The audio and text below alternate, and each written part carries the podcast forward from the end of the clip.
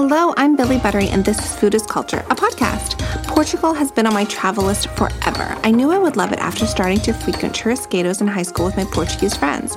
I used to be able to count to ten and say the days of the week in Portuguese. Nowadays, I seem to only remember Vinho Verde, which I still haven't tried, but I'm eagerly on the lookout for a bottle. Today's guest, Anna Bento, is a writer, a creative director, just launched a new lifestyle brand, and is such a lovely woman. I've had the pleasure of knowing her for some years, and I'm always in awe of her authenticity and her passion for life well lived. Born in Portugal, she moved to Toronto very young. She is a true city girl with a European coolness that comes across in everything she does. What I love about this interview is Anna can't help but turn the mic back to me. The writer in her relates to the forever student in me, and us both just want to know everything about everything. It's a trait her and I are happy to chalk up to being Geminis, but I will suggest it's our love of all cultures. Countries' cultures, the culture of family dynamics, the culture of cooking, the culture of late night food. I mean, you're here too listening to the show. I personally think being inquisitive keeps you living in the present. I hope you'll enjoy this episode, and I'm looking forward to the trip we're all going to plan once this travel allows it. Meet you for late night sausage on a bun. Anna, thank you so much for joining me today, tonight, I should say, on this no gorgeous... problem. Thank you for having me. Oh, this gorgeous fall night. So what is in your cup? Are you having a glass of whiskey? I'm having a glass of cognac, actually. Mm. I was going to go for the whiskey, and then I'm like, wait a minute. So I grabbed a little bit of cognac. What are you having? I'm having a glass of whiskey. It's this mm-hmm. new um, sort of, I think it's like botanical Canadian whiskey. It's quite lovely. So cheers Ooh. to you. Cheers. Cheers. Um, is there a special way to say cheers in Portuguese? Cheers in Portuguese is, um, it's pretty simple. It's like we say chin chin. Chin chin. I love that. Perfect. Or, or we say saúde or salute, right? Salute. Similar Perfect. to, uh, yeah. Saúde, which is like health too. I love that. Okay. So well, I've already said Portuguese, but do you want to explain your cultural background um, and how you sort of categorize it? Yes. So I'm Portuguese. I was born in Portugal um, and it, my parents immigrated here when I was about two. So, you know, I mean, I was pretty much born and not born here, but I was raised here for the majority of my life. But because I was born in Portugal and majority of my family being back in Portugal, I'm still very connected to to my roots. I mean, in, in Toronto, it's easy to to stay like close and connected to your roots. Um, but especially like I had that advantage with, you know, going back to visit my grandparents all the time, like every two years or every year at one point. And, you know, kind of keeping, um, I don't know, the traditions in my cuisine and in everything else, really. Mm-hmm. I love that. Um, where mm-hmm. in Portugal are you from? I'm from the mainland. I'm from about forty-five minutes north of Lisbon, a place called Caldes da Rainha. Um, I was born there. It's close to the coast, um, on the west side of Portugal, so our west coast. So the, the town, Caldes da Rainha, is the main city. That's where I was born, but we're actually from like a smaller town just outside of there, like about fifteen, twenty minutes from there. Lovely. And do you still have a house there? We do, yes. So my parents actually moved back two years ago. Oh, um, wow. Yeah. So they're back there. So they have a house and they have a country home as well, That's which they go back and forth from, although they're kind of spending more time in the country now than, than they are in, in our hometown. That sounds so lovely. Imagine yeah. it. It's really nice, actually. It's, you know, I was like, what are you doing? Like my dad's crazy ideas. I'm like, what are you guys doing out here? Mm. Um, it's literally, it's farmland. It's horizon as far as the eye can see. Like, you know, a couple rolling hills here and there, but it's literally God's country. There's nothing there. But it kind so of adds... It's gorgeous. I'm not going to lie. Like, I would probably go nuts if I had to live there, but it's it's amazing. Like, I do like going there and just nature there is incredible. And I sit outside and you know what? Like, my parents going there actually has like a, a food story in itself, which I can share with you a little bit later as we talk about things. So. Yeah, for sure. Um, what was your first, well, speaking of, you know, your childhood, what was your first sort of mm-hmm. um, memory of food? Ooh, oh, that's a good question. My first memory of food? I mean, as a kid, uh, oh, I don't know, actually. I was going to say my, my grandparents actually killing our food. That, that's fantastic. I mean, that's where food comes from, right? Right. Everything was, was on the farm. So my grandmother, um, she ran a, a dairy farm. She was like her own boss, like, yeah, like super strong woman, like did her own thing, independent businesswoman, you know, Boston. And she had her kids to raise and everything, still within the traditional, you know, standards and norms of what a woman, a woman should do. But she did run her own farm. Uh, my grandfather, grandfather didn't really have much of a, a hand in it. It was all her. Um, and she actually supplied dairy, like milk for, for like the whole town. She used to even make cheeses when, uh, oh, when goodness. I was little and when my mom was growing up, more so when my mom and her siblings were growing up. Yeah. Um, and I still remember it myself too. Like my favorite thing about going back to Portugal in the summertime when I was, I'd say like four or five, like those are my earliest memories, like related to food, I guess, yeah. um, was actually like, you know, roaming around and going with her, like to see the animals or like, you know, to, to see the cows. And when she'd have to kill a pig, like that's a big thing back in like small towns in Europe, mm-hmm. especially in Portugal. You know, so I used to actually, I'd watch, like I was very connected to, and I understood exactly what was going on, right? Like mm-hmm. I knew the difference between, you know, some of them as pets and some of them as food, even though later on I did have like a, a bit of a traumatic story. So, you know, the, you know, that, that line gets a little blurred between pet and food. So uh, yeah, of course. So yeah, of course. That would be my, my earliest food memory was the fact that my grandfather, my grandmother, sorry, Actually, um, she made cheese. She she milked cows. She supplied the town with milk, um, chickens, eggs. You know, fresh all the time. Oh, that's amazing! So amazing. Mm-hmm. I love that. So going home um, to Portugal. So I guess your grandmother was sort of the cook. Oh yeah. Oh yeah. Definitely. My grandmother and my mom too, but more so my grandmother. Mm-hmm. And I'm assuming in Toronto, your mom was the cook. Oh, in Toronto, definitely.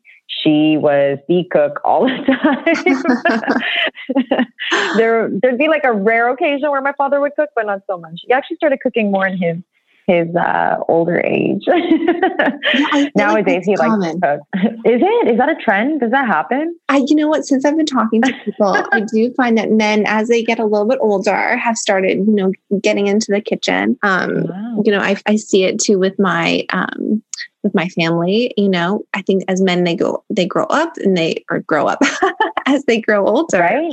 um, they get a little bit more maybe particular and they enjoy the intricacies of, of cooking. Right. But do you think that it can also be, um, so it's definitely that, but do you think it's kind of the way like culture and society shifting too? Like, you know, people are a little bit more, men get in the kitchen too now, you know, and maybe they're adapting to it and they're like, huh, I can cook too. It's yeah. not a big deal. My wife doesn't have to cook all the time or, you know, for sure. I mean, that. I hope so. But I love that your grandma was like the boss babe on the farm. Oh, she was like, my grandfather was busy too. He had his own businesses too, but like, she really just did that all herself. And, you know, and she had uh, four kids. So wow. Yeah, she really ran that. She ran that. That's amazing. Yeah. um, in Portugal, do you guys have like a, a special, what would you say is your high holiday? Like what's your most important holiday in Portugal? Oh, I mean, I want to say Easter, mm-hmm. even over Christmas. Now Christmas is pretty big too, but I almost feel like Easter is a little bit bigger. It's, it's a little more religious, mm-hmm. right? So that's kind of, I mean, of course, Christmas too, just as religious, but I almost want to say Easter is a, a tad bit more traditional. I Have guess you I could been- say. Have you been in Portugal during Easter before? You know what? Um, maybe when I was younger, I can't really remember if I was or not. I lived there for a year, oh, wow. um, but I was too young to actually remember that properly. But we did live there for a year. I don't remember Easter though, to be honest. I did. Um, I actually did junior kindergarten there. So that hmm. year I would have definitely spent Easter there, but I can't remember it. But not there, but here, I I mean, I celebrate it with Portuguese family. Yeah. So mm-hmm, we keep those traditions pretty alive here.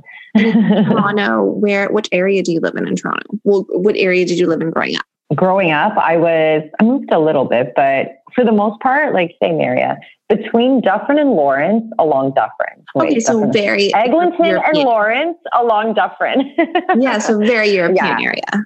I was at Dufferin and Lawrence for majority of my life in Toronto until I moved downtown and condo and stuff like yeah. that. Yeah.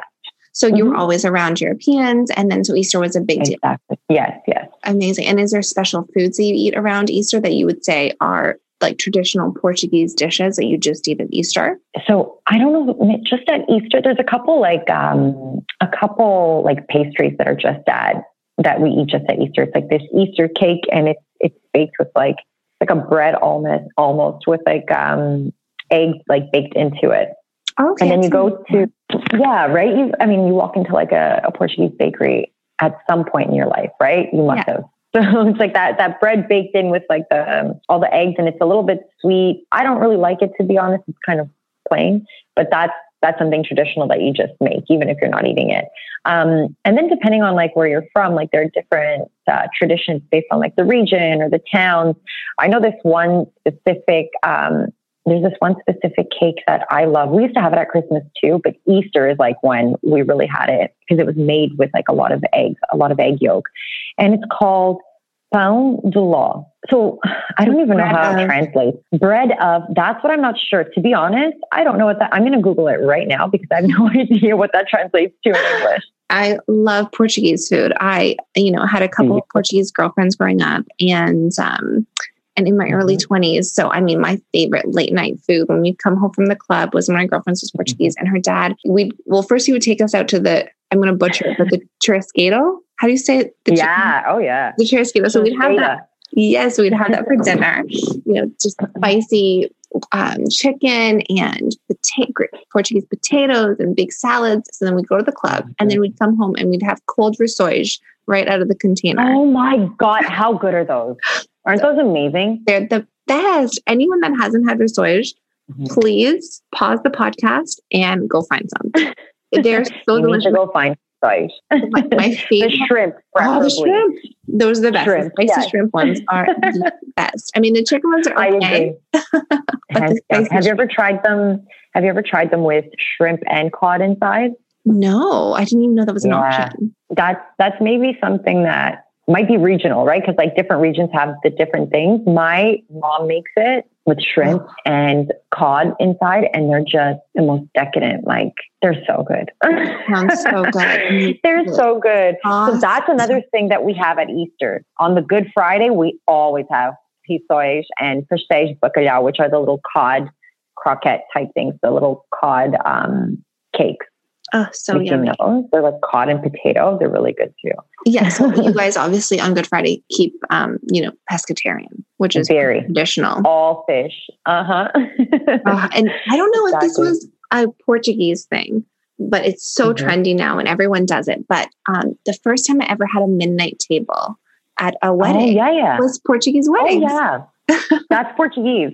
I'm I'm owning that right now. That is Portuguese. Yes, I believe um, that. I don't know if any other culture um, does it like that. Maybe I didn't know of. Like here in Toronto, I feel like Portuguese started it. Like we've For always sure. had like a midnight table, midnight buffet of like pastries and mainly seafood, mm-hmm. shellfish and seafood.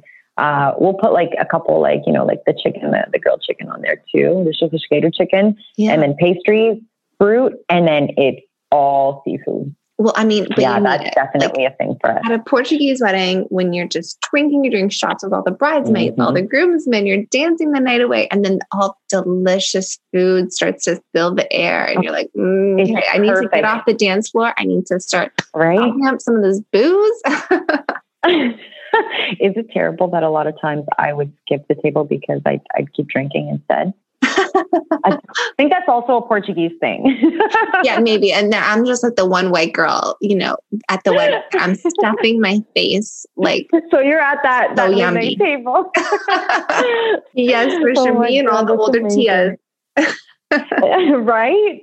But you know what? I don't know if everybody does this. Again, it might just be a regional thing um, or my family thing. But at midnight, or let's say it's like we're having like um you know, Christmas Day, or it's like, you know, Easter and it's during the day. So it'll be, you know, at six o'clock at night after like the big long lunch mm-hmm. or at midnight, if it's like a, a nighttime kind of um, a holiday that we're celebrating, we, we'll make um, things like crab or shrimp, mm. shrimp all the time in like the beer oh. and, uh, and like hot sauce, like spicy sauce. It's just so good. Beer, butter, garlic, um, parsley, and like some hot sauce in there too. And it's just oh amazing. Goodness. Just like, it's like with the whole, it's the tiger shrimp, the big one, like with the head on it and everything.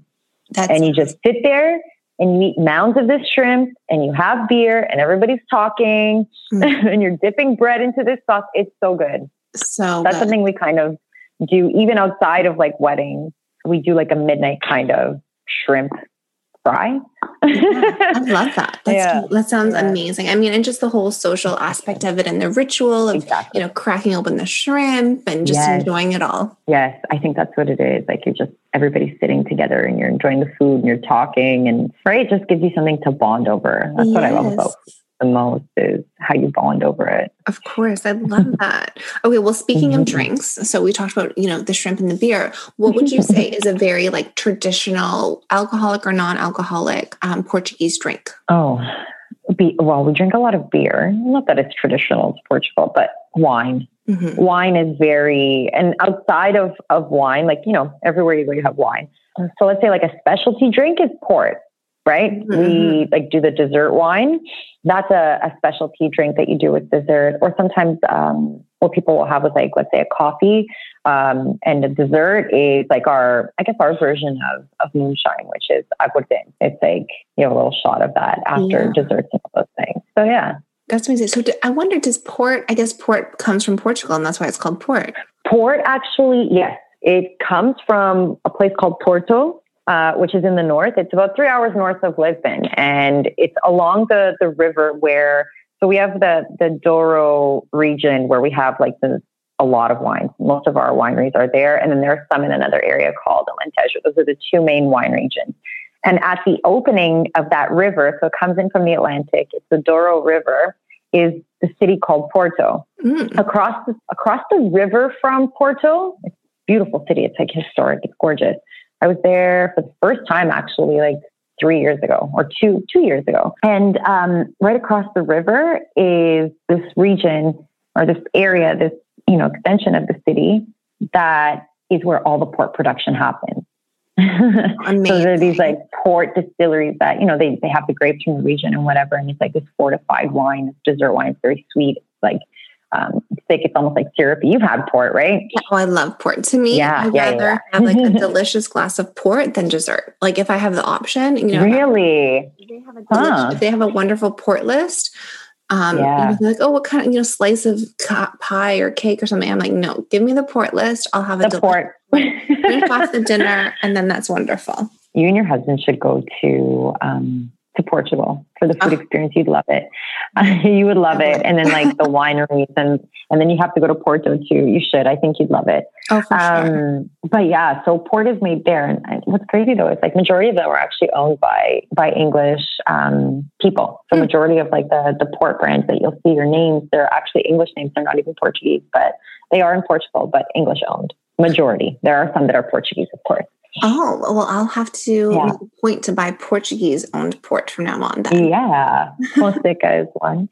um, what I just heard of, I was just, um, I was just sort of caught wind of a conversation on um, on a mom group, and they were talking about green Portuguese wine. And I was like, what? Yes. And they were like, it's okay, like okay, so I should have told you about that. Yeah, Vinho Verde. So that's, yeah, you know what? I should have told you about that. I'm like, wine, we drink a lot of wine, but that's our specialty wine aside from port. It's typically white. There are some of them that are red. And I don't really know too much about the science of it. I can't remember. I've been told it a bunch of times, but I can't remember. But it's almost like a little, it's not bubbly, okay. but it kind of is. It's a little fizzy and a little like tingly on your tongue. I it's really nice. It's very fresh. Like you have it with like, um, of course, very cold, very crisp. And you have it with, um, you know, the suckling pig that we, mm. that we have laid down. Mm-hmm. It's like kind of from that region and it's meant to be enjoyed with that. Like that's like the most common pairing for that type of wine, but it's like a white wine. It sounds amazing. I haven't had mm-hmm. one yet, but I have um, a source on a Portuguese importer. So a girlfriend was like, Listen, you need to like put your name on the list. So next time there's a case, just buy it. Yes, do it. You should. um, so when you are home, so when you're at home in your condo mm-hmm. and you haven't had home cooking in a while, and I guess now mm-hmm. that your mom and dad are in Portugal, what are you like, okay, I can't wait to get on a plane, go to Portugal and have my mom cook me this. Okay. Right. Hmm. I'm like everything. Um, there are two things that I just like, my mom just makes amazing. Um, and it sounds like so plain and boring and, and whatever, but it's just the way my mom makes it. No one else makes it like that. Of course. The way she roasts chicken, like the way she does like the, the, the drippings and everything, it's just amazing. It's not the way you do it at the churrasqueira. It's not the way we, we roast chicken here in Canada. It's, it's different. And it's saucy, but it's like a liquid sauce and it's made with beer and butter and olive oil and all those things. And it's just really good. I can't have it with beer anymore unless it's gluten free, mm-hmm. but she'll sub that with like white wine. Wonderful. And it's really good. That, or there's this um, cod casserole um, called bacalhau con natas, which is basically a bunch of codfish, French fries, and whipped cream. Oh, wow. And onion, of course. Like there's like a nice onion saute. Mm-hmm. And then it all goes in the oven and it just bakes so beautifully. My mom makes it amazing. So I always want her to make that for me. So she she does. She'll make that and and a chicken roast in the oven. Like those are the two first things that she always makes for me when when I visit or when I go to their place, because I haven't been living with them for a long time. Mm-hmm. That sounds wonderful. So yeah. I know we sort of had sort of talked about this before, um, but now you are gluten-free. Mm-hmm. So yep. How does that affect, you know, with your mom's cooking? Like when you first told your Portuguese parents that you, you know, have, right. you're, you're trying to limit your diet and make some different choices. What was their reaction? Confusion. They don't know what it's like to exist without bread. They don't understand yeah. that flour is in everything that they make. Like these soys, I have to learn how to make them gluten-free because they are from the, the filling, the cream to, you know, the, the dough to the breadcrumbs. It's all bread. Yeah. So I have to like, I, I literally have to tell my mother, no, that that's flour, Mom. I can't have that. Uh, oh, okay. Mom, no, I can't have that. It's flour.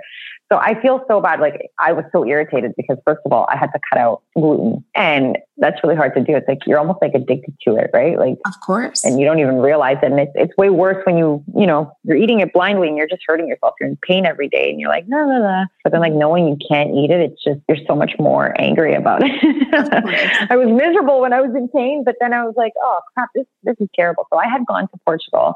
It was the first time I went to Portugal after, um, learning that I was, I haven't been told I'm celiac, but I'm pretty sure I am because any little bit that I eat, I'm sick instantly. So um, I'm going to say that I'm celiac and if not, very borderline. But um, so I was there and I was traveling around Portugal with one of my friends. We weren't um, like just at my parents' or, or my grandparents' place. We were all over and we were kind of on the go in, uh, in Lisbon, especially. And you know, sometimes you're on the go, like you want to just grab like a quick bite and whatever, but it was like, and we didn't want to go to a sit down lunch. Cause then, you know, mm-hmm. half of our day would be consumed, like sitting down, eating all those things. Yeah. Um, but it was almost impossible for me to find anywhere to eat because everywhere you turn in Portugal, you have a bakery. Mm-hmm. It's a bakery here, bakery here, bakery here, bakery here, or a cafe, but like the cafes, you know, they sell desserts like the, the pastéis de nata or, um, you know, like another like little rice cake or like a muffin type thing. And I couldn't eat anywhere. I was like, what is going on? So I was so angry. I was like, I couldn't figure out how to eat properly in Portugal unless it was at like a restaurant sit down. Mm-hmm. And we didn't have time for that. Or, you know, I didn't prioritize my time properly. So I get back to, we did go visit my parents and we did go, you know, spend some time in my town or we spent, I think it was like a day there. And my mom's all excited. She's making like, you know, home cooked meal. I'm, I'm excited. I'm like freaking out. I'm like, Mom, oh my God. Nothing like that. Exactly. Plus, I was so hungry. I was so hungry. And I'm like, okay, Mom, I'm excited. You know, she's like, I have this, I'm making this, I'm making that. Actually, she was making the roast chicken in the oven. Nice. So we're sitting there, we sit down to eat finally. And, you know, she's all happy. I'm happy. My friend is happy. My grandparents are there. We're all like, la, la, la, talking. We start eating. And my friend asks my mom, um, how did you make this? This is so good. Like, what's the recipe? Mm-hmm. My mom starts reading the rest, like, you know, telling her what the recipe is and like listing off the ingredients. And she says, beer. I was like, oh, I dropped my fork and my knife. I wasn't like half done. You know, I had taken maybe like three, four bites. Yeah. And I was like, no, oh God, no. Like uh, I couldn't eat it. So disappointing. Yeah. So it's been, it, it was challenging. Even my mother, like she, she, it took her a while to understand what it meant to be gluten free. Yeah. Like a, I, I almost feel like a Portuguese mind cannot wrap itself around not having gluten. Of course. No. So yeah, it was a bit challenging. One of my girlfriends growing up, her boyfriend, um, she was Portuguese and her boyfriend was Portuguese, but he was allergic to shellfish. And I was like, what do oh. you do? Like, how do you navigate that? And he was like, my family doesn't care. They don't understand that I'm yeah. lactic. They just, I just have to. Right. That. They're like, whatever, it's fine. Right. Yeah. No, just, you know, just eat the sauce. Don't eat the shrimp. Sometimes I, I, you know, like trying to explain like what it meant, you know, what I could eat, what I couldn't eat. Even to my grandmother, I'd have to tell her. And they'd ask me so many questions. I'd be like, I just, I don't want to talk about it anymore. Oh, well, okay. I am going. No, no, I meant with them. I meant with them. We can talk about it. Oh, no, no. I'm saying leave, leave it to me. I am going to be on a mission to make you gluten-free risoge. That will be my food. Oh my God. Really, that would be amazing. We can make them together if you want. Let me know. Or I can give you my mom's recipe. It's pretty, oh my God, pretty good. Give me her recipe, and then I You'll will convert it. Work it to be gluten-free. Oh. I have a couple good gluten-free hacks for flour and different gluten elements. Oh, yeah. Ooh, that's amazing. Okay, yes, let's do that. Yeah, for sure. Because I mean, you I, are amazing. You don't even know the smile on my face right now. I mean, it would be so delicious. Listen, I, I love gluten. Yeah, sure. You know, I, I mess with gluten hard, unfortunately. Oh yeah. um, As you should. Oh, I would if I could. I, I stare at it sometimes and like, I almost cry. Well, I just, if I could, I would. The smell is so good, but I do, I don't, I mean, I don't get hungover. I'm, you know, I moderate my drinking, but there are some days when mm-hmm. I overdo it with gluten and I wake up the next day and I feel like I've drank a bottle of tequila. I have puffy right. eyes. I feel swollen. I feel groggy. I'm grumpy. My joints hurt. And I, I know one hundred percent uh-huh. that is a gluten overdose. Right. Isn't that crazy? It's like, I, I ignored that so much. And when I think back, when I realized, well, it got really bad. It got to the point where like my body was shutting down. Like I just, I couldn't process it anymore. Mm-hmm. But like before that, like all the signs were there leading up to it. I never felt okay. Yeah. And like, you actually, you actually feel it. You're right. It's like a hangover. It's totally crazy, right? Totally is. I've recently started cutting back on my dairy. Yeah. But the average, oh yeah. The average day, I don't, I don't have dairy. Um, and I've already noticed such a big difference in my mood mm-hmm. and my mm-hmm. swollenness. I feel like I dropped like five pounds overnight just by yeah. just switching, you know, my morning coffee, I switched to almond milk and I've already noticed a yeah. huge difference, right? Like it makes such a difference. Like you're not as bloated, like, and it really clears up your mind too. So that's the one thing that I, that I found, I didn't realize that my mind was so kind of like cloudy, um, and just heavy from like the types of foods that I was eating, right? So like my stomach was in a mess and so was my mind. It's like, and there is actually in nutrition, like there's a theory that, you know, like your stomach is your, your second brain. Mm-hmm. Whatever's happening there is happening in your mind. Whatever's happening in, happening in your mind is happening there, right? So, so many times, like when you're nervous, like you feel it in your stomach, right? For sure. But it's really like a response from your nervous system all in your brain. So it, it's crazy, like how we eat and how we are so unaware at one point, and then we start to become conscious and start to actually see, like, oh, wow, I was so unaware, so like not paying attention to that. But I mean, if you could still do certain things in moderation, by all means. I'm, I've been lactose intolerant for a long time. Mm-hmm. Um, I still mess with things like cheese.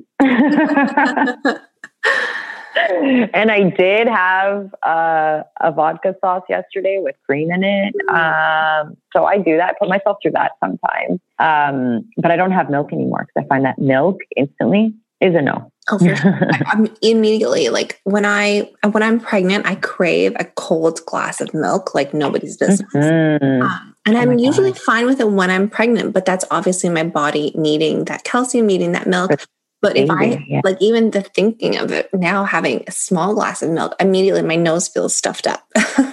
Right. Right. It's crazy, right? Yeah. Yeah. Well, I think so you, have you been shifting your, your cooking to, to more healthy or to minimize things like dairy or gluten? Have you been making that shift too? You know, it's hard with the kids because I definitely yeah. understand the need for, for young children to have their cheese mm-hmm. and have calcium. And, um, you know, my mm-hmm. kids love pasta. So yeah. they just love, my son calls it snow, the Parmesan on top. Um, oh, yeah. So I, I do cook with a lot of cheese for them, but I've started just being more aware. You know, I make sure that we always have a big salad if we're going to have a pasta dinner. And, you know, the majority of my plate now is salad as opposed to pasta. So even in the last five years, I've noticed a huge shift in my, my awareness of how my body reacts to food. Right. Yeah. Yeah. Um, so what would you say in Portugal, if you were to say, okay, this is a staple carb, we always have this, is that bread? Yes. With every meal. A Portuguese bun is the best. Aren't they so good? Like the popstick, right? Mm-hmm.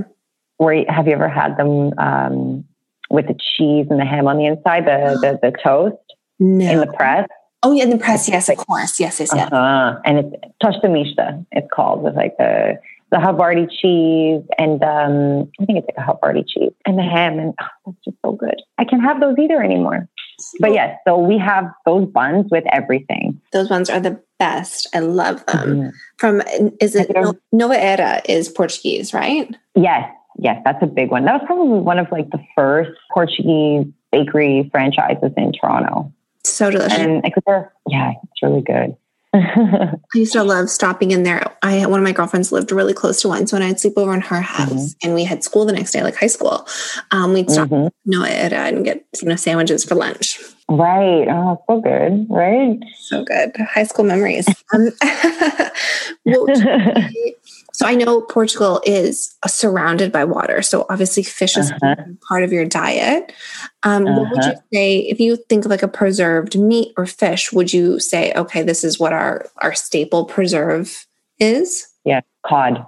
Preserved salted cod. Codfish, yes. Mm-hmm. Um, that is our undeniably, like it's undeniable, that is definitely our preserve. Yeah. I mean, you can say tuna too, and like, you know, a canned canned tuna, but like that's not very different from anywhere else. Everywhere has canned tuna, right? Mm-hmm. Um, but Portuguese salted cod is definitely our top choice for for preserved food. And, you know, of course, because back in the days, well, first of all, we had a lot of access to the ocean. So mm-hmm. we were able to fish cod uh, in abundance. And then, you know, in terms of scarcity and all those things too, or affordability, whatever it was, they had to learn how to how to preserve it, right? So salting it, I would basically like cure it, and you have it for a lot longer periods of time. Like, let's say you're only able to go out like, you know, a few times a year with the boat, and, you know, if that was your only catch, you'd have to let it or make it last.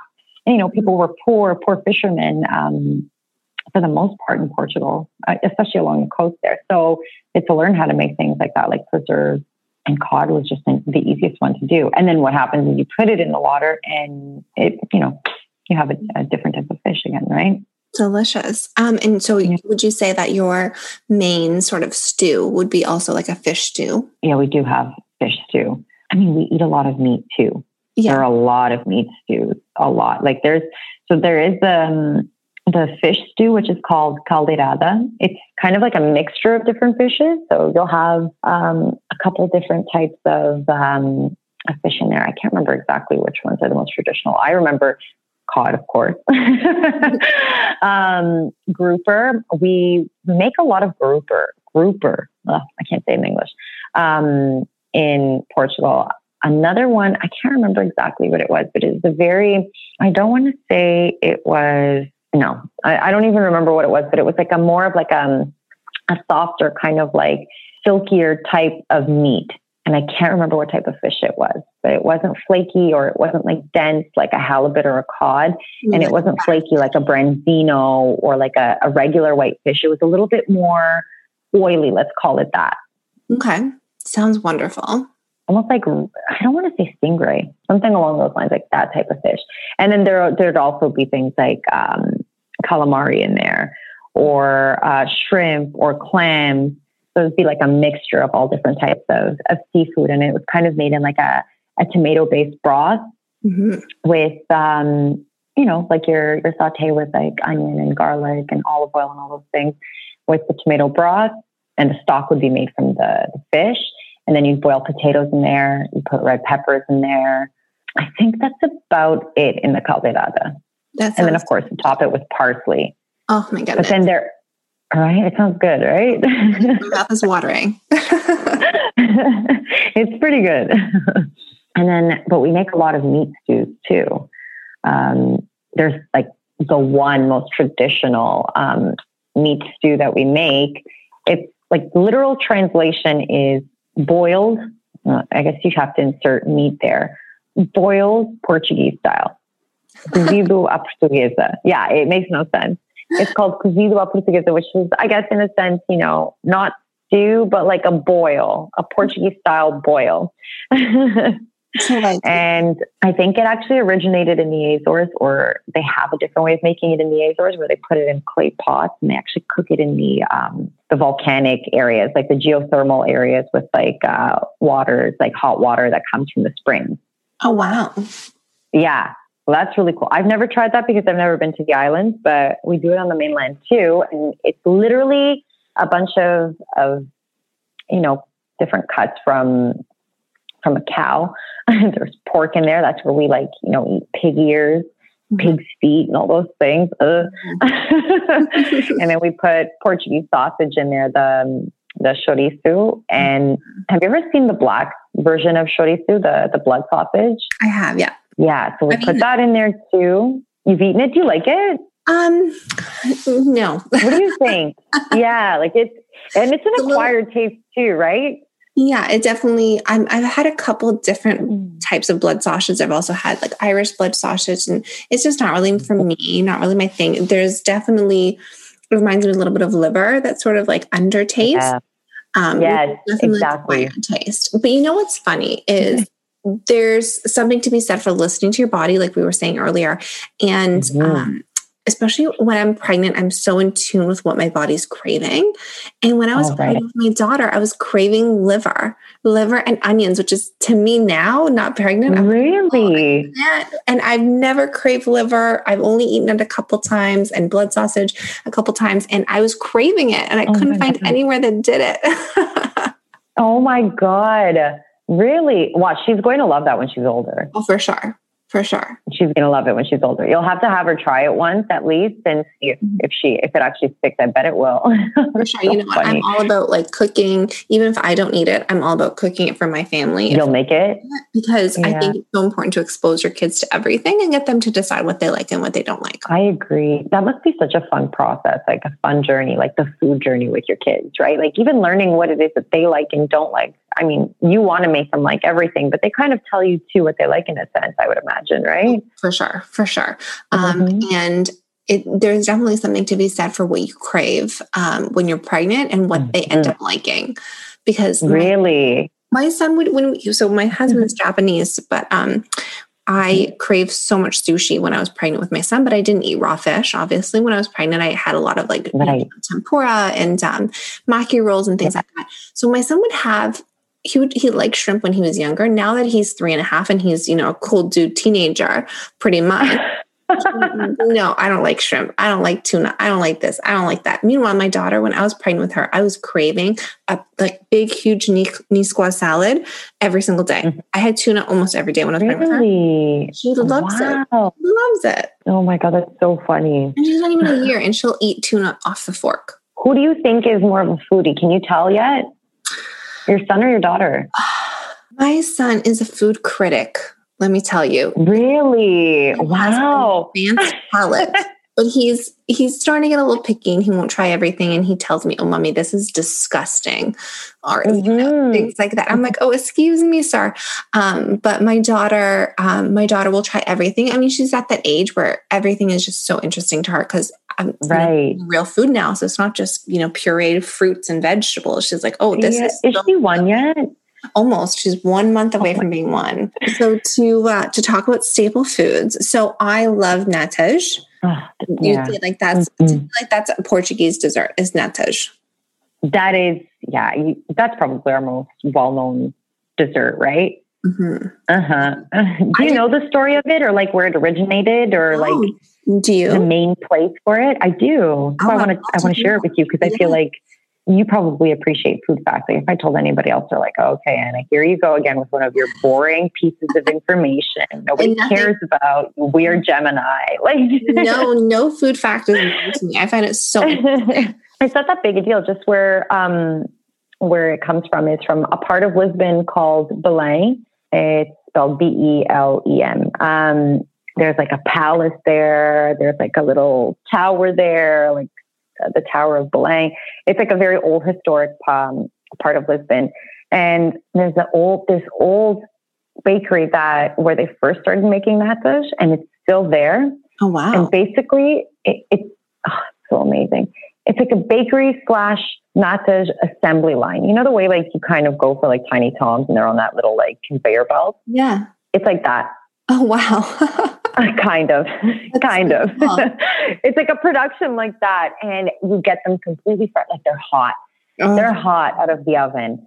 Um, and you know, you order an espresso. First of all, there's always a lineup out there. I feel like I've never seen a lineup outside of food places the way we do now, you know, like mm-hmm. being a foodie, like that's a trend now. People line up outside of places for food. Mm-hmm. I feel like I never ever in my life saw that before, except for in Portugal at that one place for the natas until it started going, you know, like widespread. And now everything is like, yeah. you know, it goes viral and everybody lines up.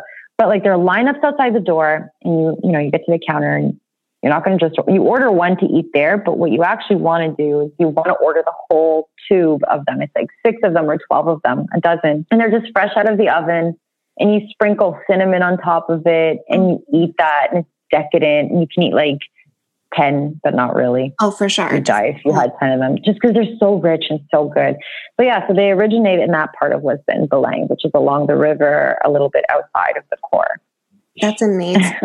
So I yeah. grew up sort of thinking that I didn't like them. I mean, you know, at high school parties and friends' birthdays, uh-huh. there's always natas. But I yeah. had a little bit of a weird thing with textures. And I guess at the time, right. you know, my girlfriends that lived on Saint Clair, they used to always get them from this one bakery.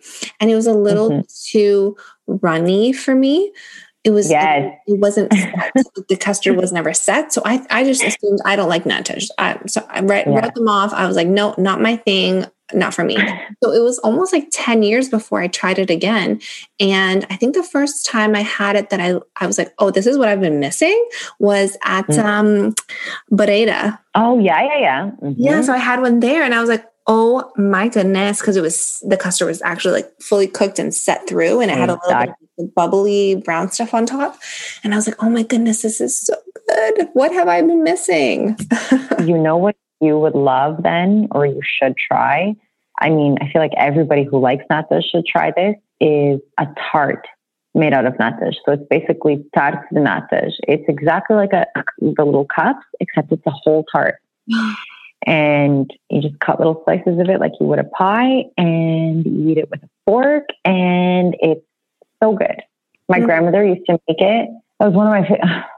Every dessert my grandmother makes is my favorite, to be honest. That was one of my favorite um, desserts growing up that my grandmother made. Oh, like it would disappear in a minute because me, my aunt and my uncle, my mom's two youngest siblings are only eight and nine years older than me. So they're like my brother and sister. Oh, wow. So the three of us would like, and you know, my grandfather too, all of us really, but the three of us especially would hover around that tart and eat it in like a minute. Oh, I mean, I would just be like, this is my personal pan pizza. Like this is mine. I'm, excuse me. Yeah. Sorry. I'm going to go sit in the corner with this bite. No, I don't need a knife. Just fine. Thank you. Yeah. No, I'm okay. Well, okay, so I have a question for you. Yes. This is another, it's probably just one of my weird things, but I swear by it. And I've made a couple people try this. So I'm going to, I'm going to tell you too. I'm going to, I'm going to give you this little challenge. I bet you won't regret it. Have you ever, if you haven't already tried it, have you ever tried eating it with a spoon, the inside of the custard? The natas? Mm-hmm. No, but I should try that. And then like, it's like a little bowl. You just, mm-hmm. you're scooping it out like you would a pudding. And then you eat the shell after because the shell's great, right? Like the phyllo pastry is really good. That reminds um, me of the way I used to eat croissants when I was a kid. Really? Did you so, eat the inside first? Oh yeah. So I used to peel away all the crusty exterior of my croissant and then I would eat the gooey middle and then I would eat the oh, crusty parts. Right? So it's, yeah, it's basically the same thing. Yeah, it's so funny. Okay. Well, next time I get natas, which is going to be stat because now I'm craving them. I feel like now I should come and give you natas and bring you a spoon as well and just try it, please. I swear by it. So I if I if I can, I will eat it like that. I actually don't think I can count on two hands, to be realistic, how many times I've eaten one without a spoon. Oh wow. That just I swear. It's totally the way to eat it. I usually just roll it into my mouth, just like Cookie Monster style. It's so weird, but I swear it's the best. I love it. Okay, well, I promise that is the way I will eat it the next time I eat it. Yeah. um. So we were talking about street snacks, which I know you can't really, you know, partake mm. in now. Um. But in mm. Portugal, you're wandering around, so it's pastries mm-hmm. everywhere you go. Pastry, pastry, pastry. That's like the street snack. You have bakeries everywhere, but there are street foods, mm-hmm. and you're going to appreciate this. We come from like the same era. Like we grew up doing the same things, you know, going to the clubs and like mm-hmm. after you leave the club, what did we do? What do we do here? We go to McDonald's or like, you know, the, the coolest uh, like yeah. late night spot or whatever. Yeah. Um, so in Portugal, what you do after the bar, after the club is, there are like, you know, so instead of hot dog vendors, they have like kiosks where they bake fresh bread with chorizo inside. You yeah. are lying to me. That sounds like... Nope. No, that's that's not a lie. That is fact. And I've had so many.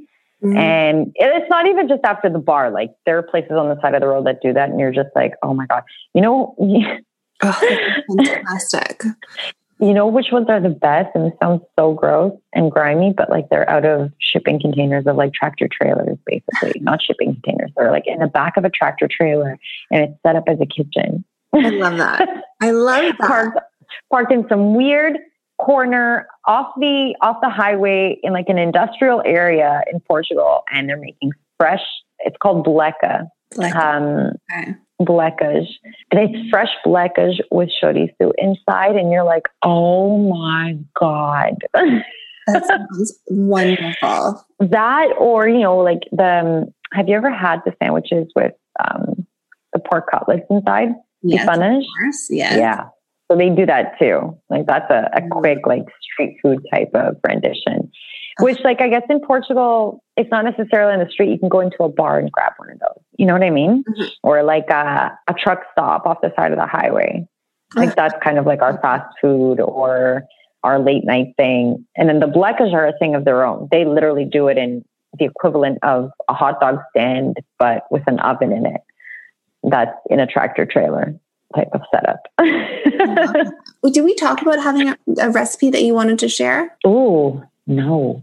We okay, didn't. Well. But since we talked about risoge, yes, well, I can share you... my mom's risoge recipe, and um, we can see what we can do in terms of flipping it to a gluten-free version. Gluten-free, making it, you know, uh, an updated version. Exactly. A more current version. So tell us about the work you do and what you're working on right now and mm-hmm. what just gets you out of bed in the morning. Okay. So I'm actually in a very transitional phase in my life. I come from a very corporate past. I had a few different roles, administrative roles, operations within a couple different industries, all very corporate stuff. I decided to make a change in my life and pursue my creative ventures, which I've been needing and wanting to do for a long time. So I'm writing.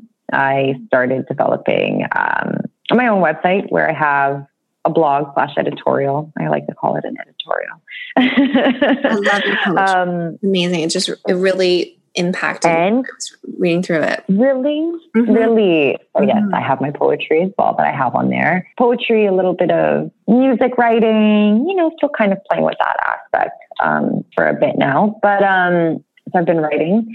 Um, taking a little spin into art direction as well. I've always been pretty artistic, but I've never really nurtured my artistic abilities. And to be honest, it was something that was screaming to get out of me. Yeah. I, after high school, I wanted to pursue more creative paths, and I did interior design for a year, but my head wasn't on straight. I was like, no, I don't want to do this. And I've always been like that with school, right? I've always been like, oh, no, I'm not doing that. Even though I was good at it, I just, a thing with school. Um, and then I ended up deciding, okay, no, I'm not going to continue with school, even though I enjoyed some parts of it. Things like drafting, like the technical aspects of it, hated it. Art history, loved it. Color theory, loved it. But what for whatever reasons, you know, my head wasn't in it. So I decided, no, nah, I'm not going to do it. Then I went down like that corporate route a little bit more. And then it just, you know, I was always trying to do two at the same time. I was like, okay, well, you know, I'm going to keep working because I need to work because, you know, I'm climbing up this corporate ladder and I'll do my creative stuff on the side. Never ended up happening. And then it just got to a point where I was like, that's it. I just need to. It's coming out of me. I don't feel good about not pursuing the things that I am most natural at doing.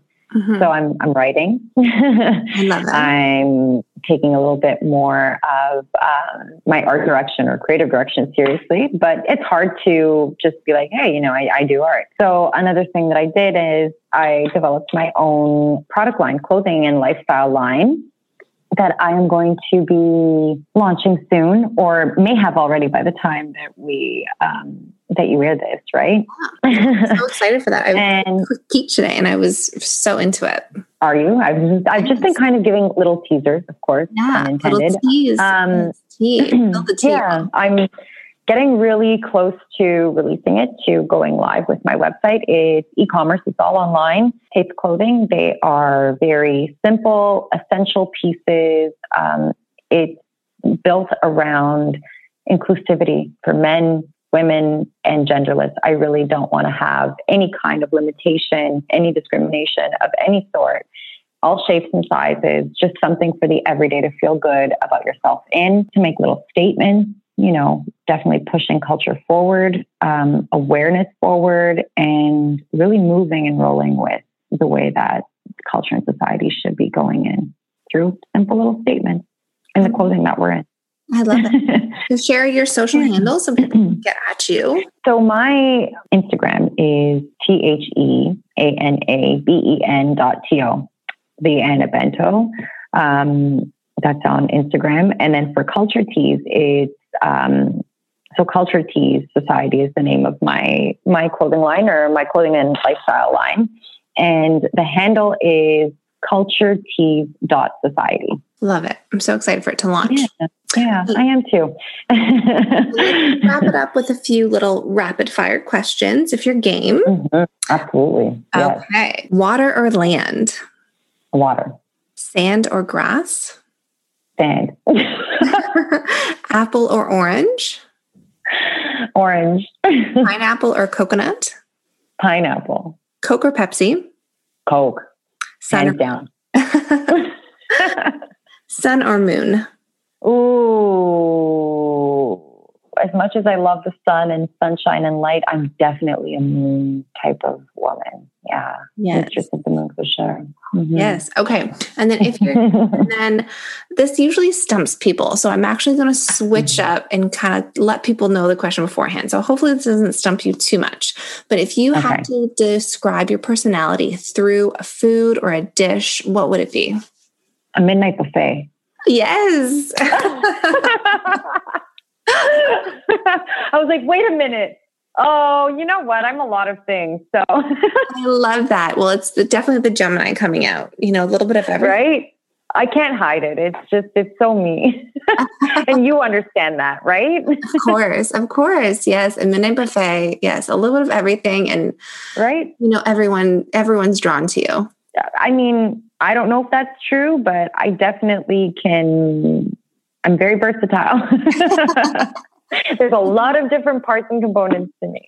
I love it, Anna. Oh my goodness. Thank yeah. you so much, Anna, for being on the show. I've had so much fun tonight. You're so welcome. Thank you so much for having me. As soon as you approached me about it, I was really excited. Um, although I'm not in any way, shape, or form uh, an expert in cooking the way that you are, um, I love food and I find a lot of inspiration through food. I don't love cooking all the time, to be honest, but mm-hmm. when I do, I just, I enjoy the process so much, even creatively, right? Like, I don't know if you find that you're a very creative person too. Um, but just the creative process of cooking, of the ingredients, pairing things together, and then just the final product and the presentation. I love it. So thank you so much for, for having me. And I mean, relating it back to culture, that's just right up my alley. Thank you. I loved hearing about your childhood and hearing a little bit more about your past and, you know, coming from Portugal and moving to Toronto. So mm-hmm. cool. Thank you so much. I'm going to actually, I'm going to turn the, the actually, if you don't mind, mm-hmm. the lens on you. And I'm going to okay. put this question out to you and you can think about it. But I definitely, since I'm writing, mm-hmm. since my pieces are editorial and they're still taking shape, I'm kind of figuring out, hmm, how am I gearing this? But I have a pretty clear direction. But I would love to put the spotlight on you and actually write about this experience, but not from my perspective, but from yours, and actually, you know, while sharing a little bit of what um, I talked about, I'd love to know what your podcast is about, and hopefully I can write a piece about you afterwards. Would you be yeah, up for, for that? Sure. For sure. Um, yeah. I started the podcast. So I've been wanting to do a podcast for years and years and years, but I had no idea mm. what I wanted to talk about. And I was waiting until I found something that I was super passionate about, or, you know, something that I just didn't feel like I was yelling into the void. Um, so mm-hmm. something that to me. And when everything started happening with Black Lives Matter and um, so many mm-hmm. conversations about race and essentially white people not being educated enough, I was totally guilty of that. Growing up in Toronto, it is such a mm-hmm. melting pot. So I think yeah. sometimes we have a little bit of um, a skewed perspective growing up in Toronto with it being so multicultural. We think, you know, what do you mean racism? What do you mean, you know, white majority? Because in mm-hmm. my elementary school, in my high school, in my um, college, that was not the case. You know, it was so multicultural. Yeah. You know, I was sometimes one of a handful of white girls or white people in a classroom of mm-hmm. all different races. So when everything started happening, I, you know, really did some soul searching and felt that I hadn't done enough to educate myself. And mm-hmm. I was so lucky to grow up in my elementary school. I went to Jesse Ketchum, which is a very downtown Toronto school. Um, right. And off, I when, when one my class, I think in grade four, I was the one one of two white girls in my class. Really? Where did you grow up when you were younger? I grew up at Anglore, so right downtown. Yeah, right I thought so. Okay, so you were there all your life, right? Yeah, yeah, all my life. Yeah, yeah, yeah. And, um, so when that, those, when everything started coming to light, and I felt, okay, I need to educate myself, because my parents sort of led by example and thought, okay, we have multicultural friends. You know, we love everybody. We like hate was the four-letter word in my house. We did not say hate in my house mm-hmm. growing up. So when mm-hmm. I started having these conversations with my husband, like, how can we teach our son? How can we teach our son that, yes, we all, we treat everybody the same, but not everybody treats everybody the same. How can we start to have those conversations with a three-year-old um, in language mm-hmm. that he understands, in vernacular he understands? Um, I started just talking about food. You know, that night, one, yeah. one night we had, um, we had Mexican food, and I said, okay, you know, you know, and I brought up one of my girlfriends who's Mexican, and I said, you know, her, you're like, she's Mexican. This is the food where she's from. This is from the country that she's from. This is how it's celebrated. This is how it's eaten. Um, same thing with Jamaican food. We had Jamaican food um, mm-hmm. around the same time. And I said, you know, this is where Jamaica is on the map, and this is the food that they eat. This is how they eat it. These are my memories of being a kid and eating, eating Jamaican food. And that's kind of how it happened. And then I, you know, praying to my muses, you know, how, how mm-hmm. can I teach? How can I learn? How can I educate myself? And this kind of just came to me by talking it out and saying, you know, is there an idea here? Is there something here? And I had started slowly mm-hmm. posting on my Instagram, you know, these are the conversations I'm having with my three-year-old. This is how I teach him in the kitchen, which I think when you are at a table, when you're breaking bread with people, that's, mm-hmm. everyone does that. That's multicultural, it spans every religion, it spans every continent, it spans every ethnicity. Breaking bread and sitting down with people is just the basis of who we are as as a human race, so right? I think so too. Yeah. yeah. So totally. I kind of started playing with the idea and talking it out with my husband and talking about it with a couple of friends, and everyone was like, yeah, that sounds so fun. So then it just kind of started snowballing. That's amazing. I love that you're doing this, and so much power to you doing this. And I couldn't agree with you more. Like, I think that, yeah, breaking bread with people over food, and it's just like, I feel like it's like a starting point with getting to know them from a cultural perspective. And I think it's just so enriching, right? To like, I don't know, to share that with each other too. And then you pass that on, and, you know, I don't know, it just opens up your awareness to a lot of things, right? Well, and I'd kind of started having a little bit of an inkling I'd say maybe January, February, this was kind of a path I wanted to take. And then it really hit me in the face during Black Lives Matter. Like mm-hmm. this is the trajectory that I wanted to go. I wanted to learn. I wanted yeah. to learn about other people's cultures. I wanted to learn about what happens in other people's countries and how they break bread. And if they even break bread, what is their carb? What is their meat? What is yeah. their stew? And my whole idea was to be able to actually sit at a table and make a recipe of theirs and share wine and record a podcast. Of course, that's not currently the case, but... Um, well, it will be eventually. It will be, it will be, girl. We'll be there before we know it. So for sure. I'm excited for... Um, I'm excited for the evolution of where this podcast is going to go once, you know, we start being able to break bread with people. Sure. That was awesome. I'm so happy to be a part. Thank you for having me. Thank you so much, Anna. Have an amazing night. It was such a pleasure. You too. You too. Bye. Bye. Isn't Anna great? She just launched a wonderful lifestyle brand, Culture Tees Society. Link is in the show notes to check it out. If you're listening to this episode the day it's released, Merry Christmas Eve! Even if you don't celebrate, I hope this week is lovely for you and full of twinkling lights, warm nights, and lots of cookies. This is the only episode this week. I have a little fun planned for next week for the week of New Year's Eve, so if you haven't subscribed yet, please do. And if you enjoyed this episode, please rate and leave a review and share this episode with a friend you want to go to Portugal with. Have a good one. Cheers!